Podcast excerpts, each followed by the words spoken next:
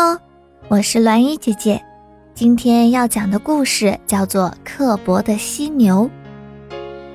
在大森林里，有一头自认为长得英俊潇洒的犀牛，它呀总是瞧不起别的动物，而且说话很刻薄。一天，它在森林里散步，这时，一头大象向它走来，热情地向他问好。你好啊，犀牛兄弟。犀牛对大象说：“你的鼻子怎么那么长啊？丑死了！有什么用啊？”大象没理他，卷起路边的一根木头走了。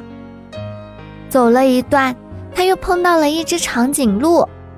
长颈鹿低下头，礼貌地对犀牛打招呼：“你好啊，犀牛大哥。”你好，犀牛只是冷冷地回了一句。他仰起头说：“脖子长那么长干嘛？我的脖子都养酸了。”长颈鹿听了这番话，很是气愤，理都没理他，抬起头，美美的吃起了大树顶上嫩绿的叶子。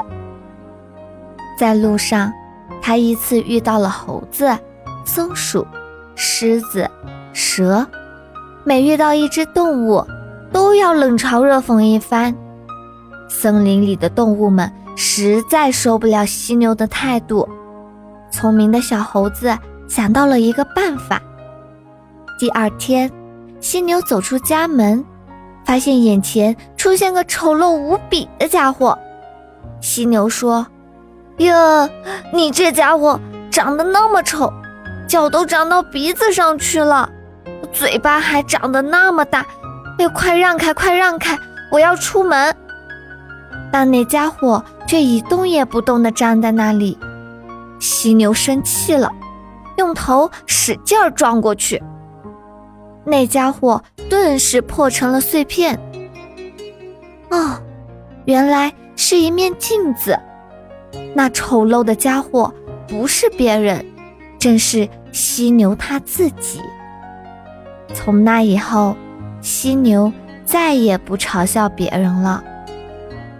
所以，小朋友们，我们不要做这个刻薄的犀牛，而是要用发现美的眼光去发现每一片美好的事物哦。